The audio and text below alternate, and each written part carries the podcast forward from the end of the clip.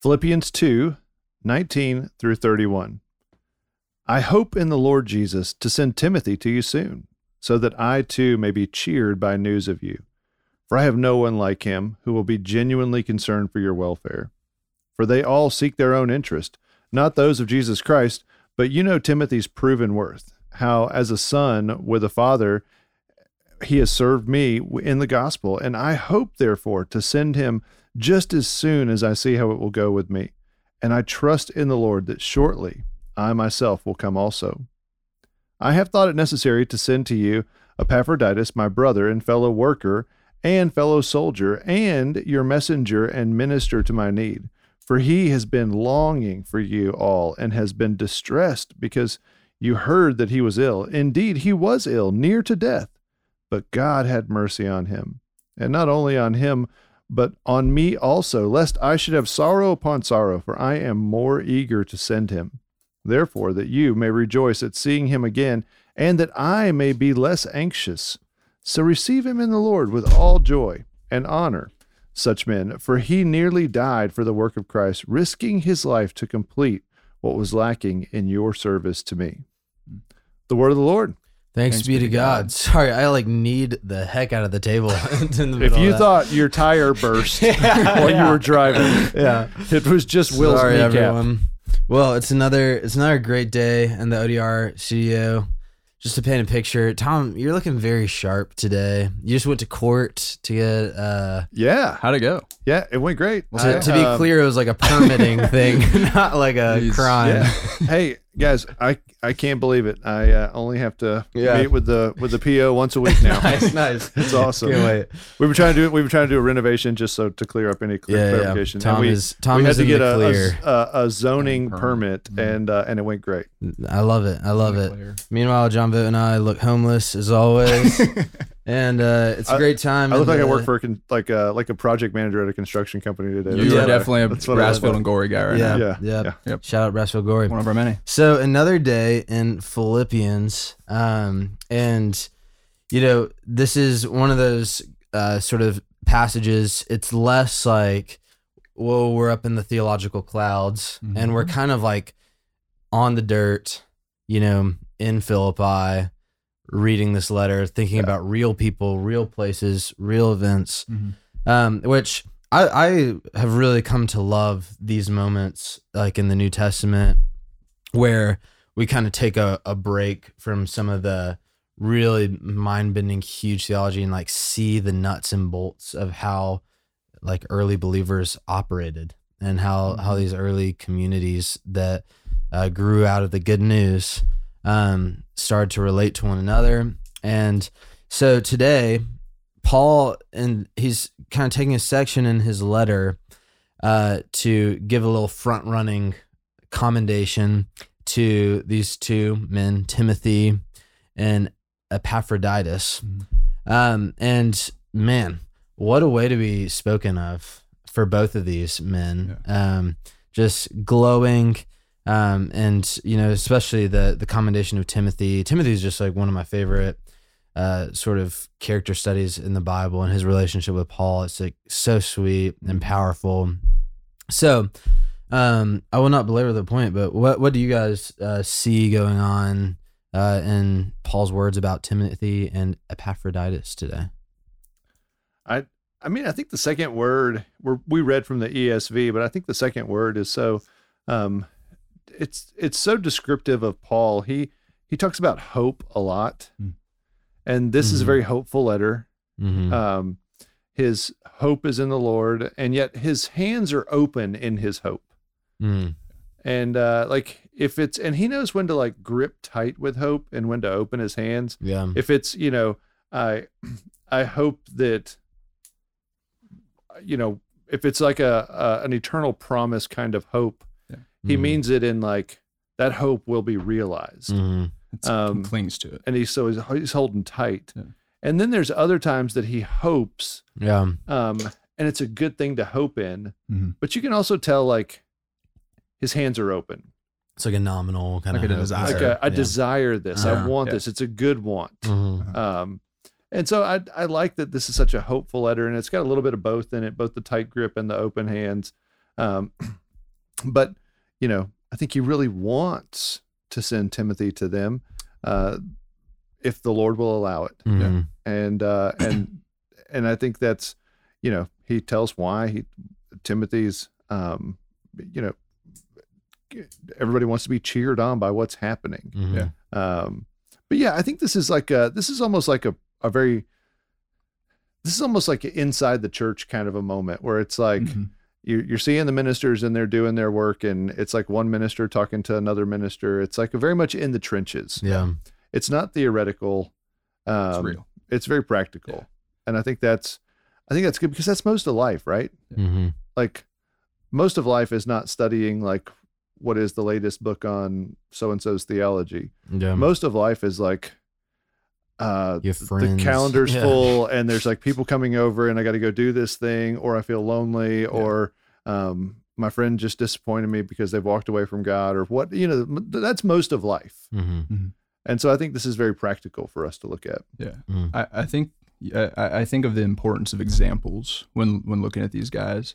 Uh, we, were, we were talking about like reading leadership books, and leadership books might give you like a lot of good principles, right? But how you see those applied, like if you read a biography, you're actually going to see like, okay, these people took these things and they applied them into their real lives with these situations that are messy and muddy.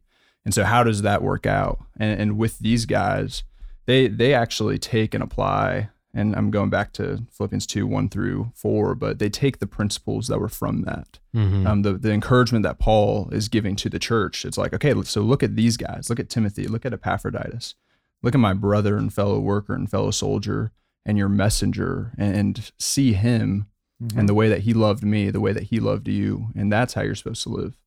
And I mean, even within the church, like having examples around you of people walking faithfully is one of the most important things we can do to grow. hmm Um, and I think whenever I read this passage or have read this passage, it's uh, that that always stands out to me. Who, who are the examples in my life? Am I worthy of being an example? Am I seeking to be an example to others that they might see and know Christ more? And Paul just consistently, um, you know, makes that point known throughout this letter as well. Mm. I I really hope uh I, I aspire to what is said of Timothy Mm-hmm. um in verse 20 you know he says Paul says I've no one like him who will be genuinely concerned for your welfare and that that's just an amazing thing to aspire to to live such a life that it is very clear that you have a genuine concern for the welfare of other believers. Yes. And you know, we're not even talking about like Timothy's immediate circle, like his best friends. Like this is uh, you know, a different body of believers Mhm. from Timothy's home camp. But, you know, he he shares in as Paul kind of points to verse 21.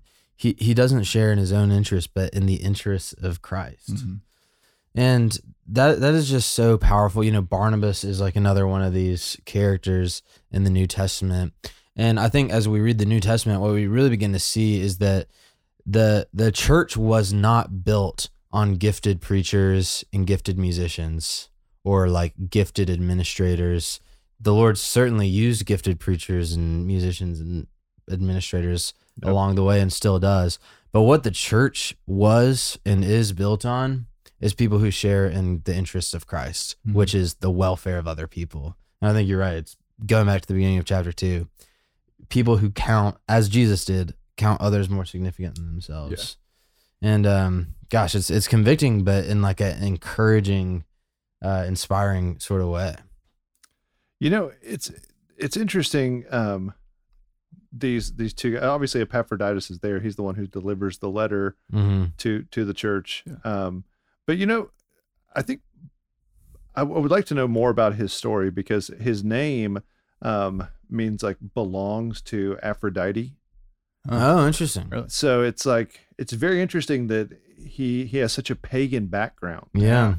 and he is delivering a letter to this early church like you just kind of wonder like what is the backstory this guy did not come from like he didn't come from jewish roots that's for sure Yeah. he Mhm. did i mean like he's he's he's got to be definitely a first generation christian Yeah. um just so interesting like okay So this guy went from a very pagan background to delivering a letter from Mhm. jail uh, to these folks and being like just a faithful servant. Yeah. Yeah. Um, I just think that that's and like he risked his life. Like he, Mhm. I mean, this guy didn't have like a toe in the water. Yeah. He Yep. was like he was like swimming in the deep end. Yeah. Um, so it's very that's like that's kind of a a cool just one of those Yeah. things that you're like, all right, let's that's that's worth kind of pondering a little bit. Mm-hmm. Yeah, he he is like Epaphroditus is an interesting guy because I mean you you look at the relationship with Timothy. Paul sees Timothy as a son. He's been traveling with him. He's been ministering to him, but uh, it seems there's this like deeper level of fellowship with Epaphroditus uh, as a brother, as a fellow worker, as a sol- fellow soldier.